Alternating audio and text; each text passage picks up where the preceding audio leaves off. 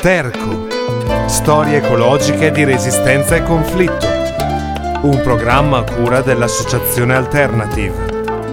Dai diamanti non nasce niente, dalle tane nascono i fiori. Dai diamanti non nasce niente, dalle tane nascono i fiori.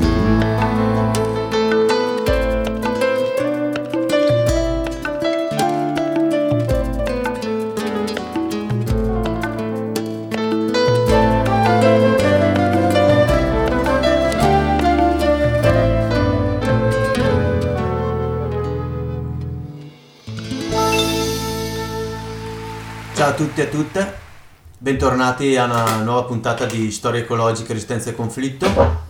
E, come sempre nelle, nelle, nostre puntate par- cerchiamo di partire da un evento, da un fatto accaduto e, e, di solito è un fatto di, appunto, di resistenza e conflitto. In questo caso invece si, si potrebbe parlare semplicemente di un colpo di fortuna capitato pochi giorni fa, il 6 dicembre 2021 in Thailandia, nel sud della Thailandia, a un tale eh, che si chiama Narong, e adesso provo a dire il cognome, ovviamente thailandese non lo parlo, quindi Narong Petcharai, un pescatore che mm, eh, a suo dire appunto si intitola l'uomo più fortunato al mondo perché mentre navigava vicino alla spiaggia di Nyon ha pescato con la sua rete un ammasso di 30 kg di ambra grigia, amber grigia, cioè eh, che potremmo definire vomito di balena, insomma, in, eh, un, un liquido, una secrezione eh, rigurgitata dalla balena.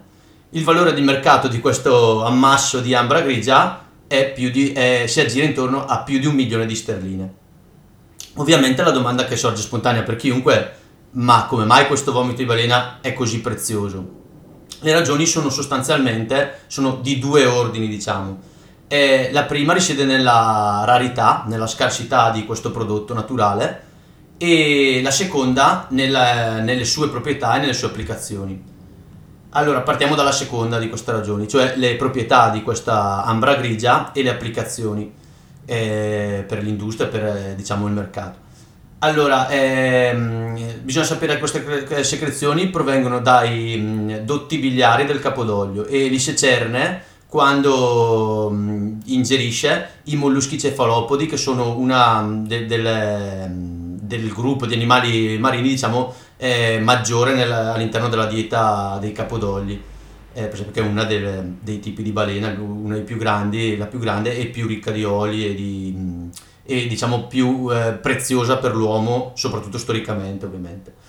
Eh, queste, queste secrezioni rivestono le parti più dure eh, o appuntite di questi molluschi cefalopodi e permettono al capodoglio la digestione del resto dell'animale se, diciamo, ehm, evitando che, che, questa digestione sia impossibilitata da dei corpi così difficili da, diciamo, da elaborare per i suoi succhi gastrici e quindi li espelle poi nelle feci normalmente o proprio nel caso in cui abbiano un volume talmente grande che sia impossibile come per esempio il caso anche di cui stiamo parlando siano troppo grandi per essere espulse diciamo in maniera dalle feci insomma eh, eh, in maniera anale vengono eh, rige- rigettati come appunto come detto come proprio eh, con atto di vomito.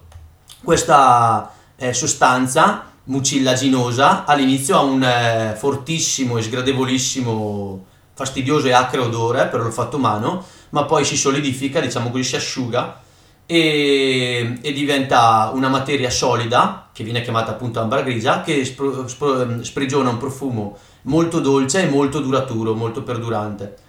E da qui le applicazioni nell'industria dei profumi, viene infatti usato nell'industria dei profumi, che utilizza l'ambra grigia attraverso i procedimenti comunque complicati, non così come chimici, di cui ovviamente eh, non conosco nulla, eh, non me ne intendo, eh, per rendere alla fine i profumi ancora più odorosi e far sì che questo odore per, permanga più a lungo.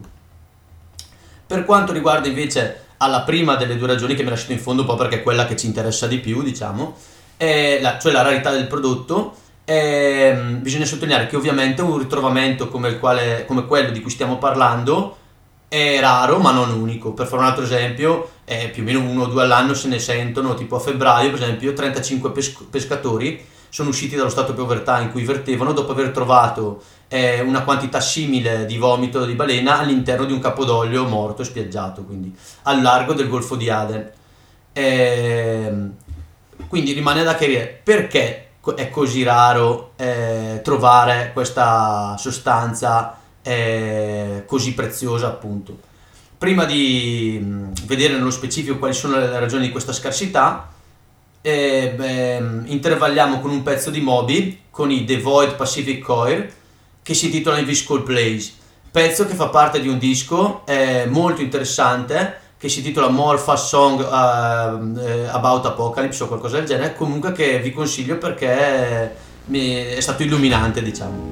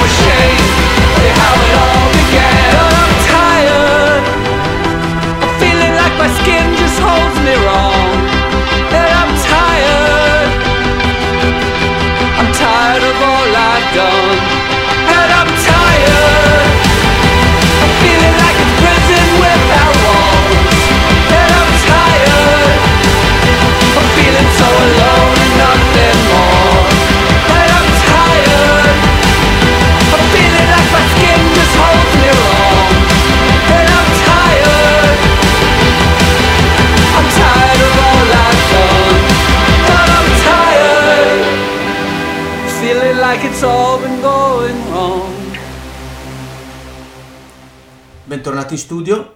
Eh, ricapitolando, siamo partiti diciamo, da un evento di fortuna di questo pescatore del Thailandia del Sud eh, che ha trovato questa grossa mh, quantità di ambra grigia, vomito di balena insomma, e, e, ci stavamo chiedendo appunto come mai, credendoci come mai fosse così preziosa, siamo arrivati a capire che diciamo, il quid, oltre ovviamente alla sua eh, il suo utilizzo in un'industria comunque tra l'altro quella della profumeria eh, diciamo non certo per eh, come si può dire per persone poco abbienti ma insomma essendo un tipo di industria che da sempre storicamente e anche oggi ma in passato ancora di più si diciamo era pensata per classi eh, con una capacità di spesa non certo nella media o comunque eh, per persone non povere ovviamente e ci stavamo chiedendo appunto come mai eh, fosse così rara, che è la grande ragione della sua eh, preziosità e del suo costo il, nel mercato.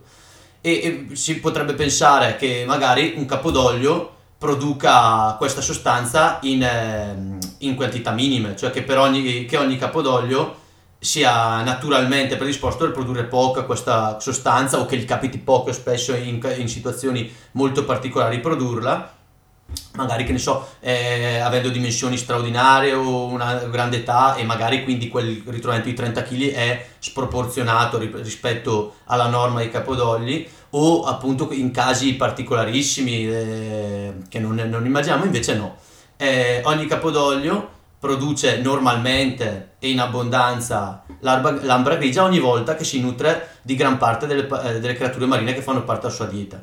Quindi dice perché ovviamente poi stiamo parlando eh, il cefalopo di abbiamo detto, ma poi ovviamente anche varie parti dure di altro tipo, tutto quello che capita a ingerire anche erroneamente eh, a un animale che è lungo 20 metri, insomma, eh, e deve comunque essere espulso. Quindi insomma la, il, l'ambar grigia è una sostanza relativamente abbondante, cioè dove si trova, do, dove c'è è abbondante, non è ehm, soprattutto poi un animale così grande, si, se si trova si trova in pesi di questa dimensione, cioè si trova in quantità di queste dimensioni. E quindi, eh, come anche riprova, possiamo dire per spiegare il fatto che questa sostanza non fosse eh, storicamente per nulla scarsa, che era la base di molte mh, preparazioni dell'incenso, eh, così importante per esempio anche nella cultura cristiana, ma come in tutte le culture anche orientali. E, mh, è stato storicamente, quindi non oggi, ma dall'inizio dell'industria della, profume, della profumeria, è un ingrediente base, quindi non una componente ma base, e non è stato ancora superato. Questo è molto importante perché è interessante notare, e da qui viene il suo grande valore, che non si è ancora trovato un surrogato, non si è riusciti a superare questa sostanza nelle sue proprietà, cioè non si riesce a ricreare sinteticamente qualcosa di, ehm, come si può dire, ugualmente è virtuoso dal punto di vista appunto delle, proprie, delle sue proprietà e dell'utilizzo in, eh, nell'industria e nemmeno eh, mh, diciamo che possa eh, costare meno, insomma che possa avere, che possa proporsi come un'alternativa credibile all'utilizzo dell'ambergris in, eh, nell'industria della profumeria. Ricordiamo inoltre, questo è interessante, è stato un particolare, una specie di curiosità, però molto interessante, che proprio l'ambergris era un cespite importantissimo, uno dei maggiori nell'economia della Somalia italiana e di altre regioni del Corno d'Africa, quindi ha giocato anche un ruolo molto importante nell'epoca del colonialismo. Allora, un altro motivo per pensare che appunto uno dice ok, allora il capodolio lo produce in quantità, lo produce normalmente nella sua vita, storicamente ce n'è sempre stato, cosa può essere che ha causato questa scarsità? Dovrebbe pensare quindi magari eh, alla, a, al divieto, all'abbandono da caccia balene e al divieto da caccia balene che c'è in tanti paesi nel mondo. E, ehm, quindi insomma banalmente che non ci si può più andare a prendersi in maniera diretta eh, l'hamburgis, questo vomito di balena, eh, cacciando le balene insomma. E, ehm, questo non è vero per due motivi. Uno che comunque ci sono innanzitutto eh, occasionali episodi di contrabbando e di bracconaggio e che non tutti i paesi al mondo hanno vietato la caccia alla balena. Quindi rimanendo questi paesi a cacciare balene, se eh, trovassero, eh, se fosse questo un modo diciamo profittevole per eh, l'industria dell'ambergris, avremmo banalmente che i paesi che hanno vietato la caccia alla balena si approvvigionerebbero di questa sostanza eh, o le multinazionali si approvvigionerebbero dai paesi che ancora la permettono e questa sarebbe una delle fonti di ricchezza maggiore eh, di questi paesi. Non ci sarebbe quindi certo il bisogno di andare a arricchire un pescatore indipendente e diciamo fortunato della, della Thailandia al sud, ma ci sarebbero compagnie apposta per far questo, eccetera. In più mi viene anche da dire, piccola parentesi, mi viene anche da dire che sicuramente nel caso questa, diciamo, questa produzione ci fosse, quel eh, pescatore avrebbe compiuto un reato. Nel senso, se non fosse necessario al mercato che quel pescatore pote- possa vendere, potesse vendere quella quantità di ambergris, sarebbe sicuramente è un monopolio è un oligopolio eh, sul quale non avrebbe mai potuto nemmeno mettere mano.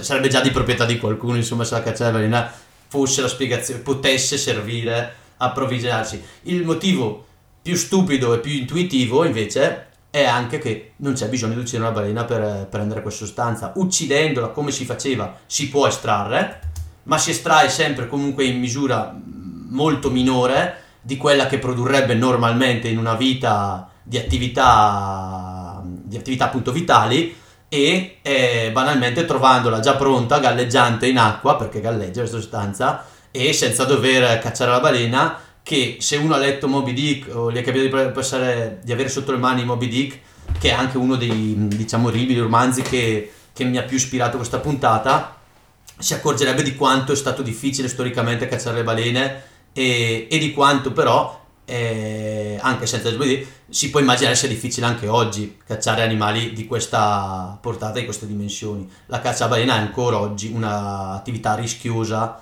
e faticosa. Quindi alla fine, diciamo, svegliamo il mistero, il mistero che immagino che in tanti ovviamente avranno colto, ma che volevo problematizzare per far capire quanto sfaccettata, quante sfumature ci sono in questi aspetti del, dell'economia che tante volte non vediamo, in queste basi e fondamenti naturali, biologici de, dell'economia, del mercato e dell'industria che tante volte non vediamo, mentre invece ci sono sempre, ovviamente il motivo è l'overfishing. Il motivo è che soprattutto nel XVI, XVII, XVIII, XIX secolo si sono pescate balene a rotta di collo, di vari tipi, di, di, varie dimensioni, soprattutto i capodogli perché erano quelli più ricchi d'olio, di olio, scusate, e quindi si è pescato troppo, cioè si è semplicemente eh, distrutta il patrimonio naturale legato ai leviatani, alle grandi balene. Eh, parleremo di questo, quindi di overfishing, eh, nel, nella seconda parte della puntata. Intanto vi lascio con il pezzo di Banco del Mutuo Soccorso, Moby Dick.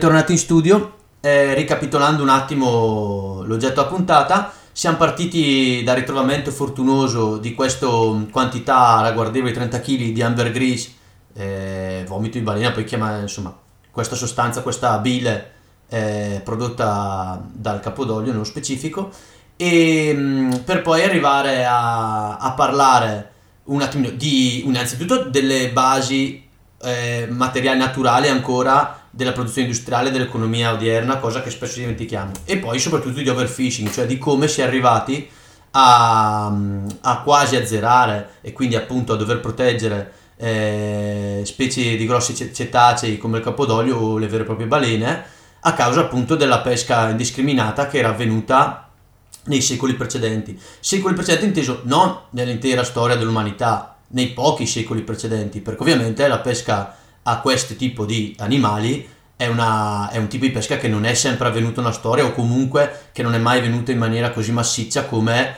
è nella modernità eh, in Occidente. Eh, poi eh, ovviamente si potrebbe fare una lunga storia antica, cioè non è una bestia sconosciuta, cioè leggendo poi per esempio Moby Dick si scoprono tantissime cose, c'è il fatto che per esempio l'accadimento di Giona nella, nel ventre da balena probabilmente seppur mitico, aveva serie, ehm, serie fondamenti o appigli più che fondamenti storici, cioè nel senso a Giaffa, la vecchia eh, Gioppa, eh, era, era, mm, era, venerato come una specie di reliquia un grandissimo scheletro di cetaceo e si pensava che era proprio quello dove era stato eh, imprigionato mm, Giona, per fare un esempio. Eh. Comunque inteso, la grande produzione, la, la grande pesca e la grande eh, produzione di tutti i derivati e l'utilizzo di tutti i derivati di queste bestie si ha eh, diciamo dalla scoperta d'America in poi crescendo all'inizio con gli olandesi e gli inglesi e poi con eh, e anche tedeschi e poi con gli americani che prenderanno gli statunitensi che prenderanno il loro posto e la faranno da padrone, diventando nell'Ottocento la flotta baleniera più numerosa al mondo, cioè da sola eh, eh, essendo il doppio di quella del resto del mondo, per fare un esempio, anche di quella inglese, eccetera. E viene da pensare anche che, gran, visto che nell'Ottocento la grande produzione, oltre all'agricoltura degli Stati Uniti, è stato il legname e olio di balena, grasso di balena, e i fanoni per fare i corpetti alle donne, con lo spermaceti si illuminavano eh, le candele, si illuminava tutto fino all'utilizzo dell'elettricità. Viene a pensare insomma che forse questo aspetto del, del grande boom americano, cioè, disbos- cioè disboscamento e overfishing, non sono mai state abbastanza, diciamo, deciso molto di dare più importanza allo spirito imprenditoriale, all'etica protestante, ha tanti aspetti diciamo più eterei, me, più, meno palpabili, senza magari farsi mai un, un, una domanda e avere mai un approccio di tipo quantitativo a questa enorme ricchezza, insomma le cose andavano costruite e create. E, e, viene anche da pensare se poi questo overfishing, questa diminuzione di, del, del, numero di esemplari di queste specie non sia stato un, uno, se non il grande motore del, di quello che poi abbiamo chiamato la seconda rivoluzione industriale. Viene lo stesso esempio col carbone, cioè se, mi viene da pensare se il petrolio non sia stato un surrogato, non sia stato un modo di superare eh, la dipendenza energetica eh, dai cetacei. Pensiamo alla quantità di grasso estratto, cioè eh, da, una, da, un capodolio per esempio eh, non si butta via nulla, è ovvio, ma era immenso la, la possibilità di utilizzo di queste cose c'è, c'è veramente un paragrafo eh, che leggerò per concludere la puntata del romanzo di Moby Dick che di, a questo, in questo senso è molto esaustivo, cioè fa capire quanta parte della vita del tempo dipendeva dalla caccia di questo enorme cetaceo.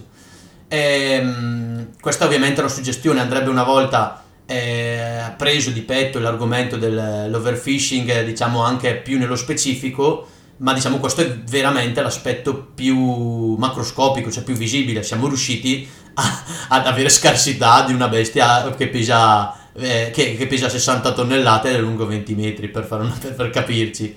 E, ehm, eh, ora vi lascio un attimo con eh, il pezzo di Willy Peyote è 1-3-1-2 e chiudiamo con un piccolo estratto al rientro in studio.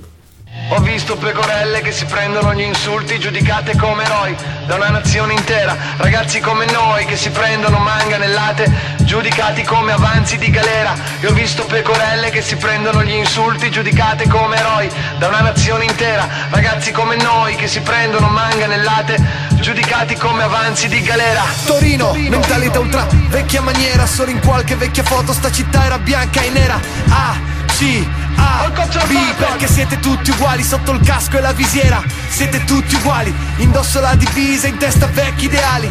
Giovani fascisti contro giovani precari. Vecchie strategie contro vite amatoriali. Giochiamo ad armi pari. A, a guardie e ladri con i gradi siete bravi, con le mani siete infami, schiavi. Sbirri in quanto tali abbiamo fatto scelte diverse. Voi dalla parte del più forte per sentirvi meno. Merde, avete il ferro in tasca, ma sti cazzi a me non serve. Non ho la divisa, ma ho le palle almeno. Quelle non siete pecorelle, ma lupi travestiti e non citare Pasolini. Non sai quello che dici. Sarà dura, ricorda sarà dura. Non senti più il dolore né la fame o la paura. Ricorda sarà dura, hai fatto la tua scelta, io ho fatto la mia. Polizia di Stato, Stato di polizia. Sarà dura, ricorda sarà dura, non senti più il dolore né la fame o la paura. Ricorda sarà dura, hai fatto la tua scelta, io ho fatto la mia. Polizia di Stato, Stato di polizia. Ho visto pecorelle che si prendono gli insulti giudicate come eroi da una nazione intera, ragazzi come noi che si prendono manganellate giudicati come avanzi di galera. Mi hanno detto non esiste più la destra e la sinistra, fanculo.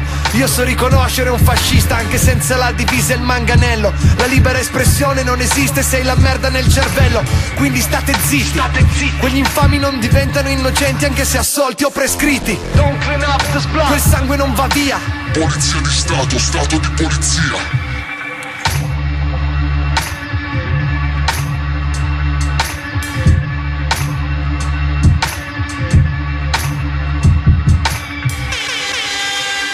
Il fatto che l'uomo mortale si cibi della creatura che alimenta la sua lampada e, come stabla, mangia la sua stessa luce, per così dire, pare così bizzarro che è indispensabile entrare un po' nella storia e nella filosofia della cosa.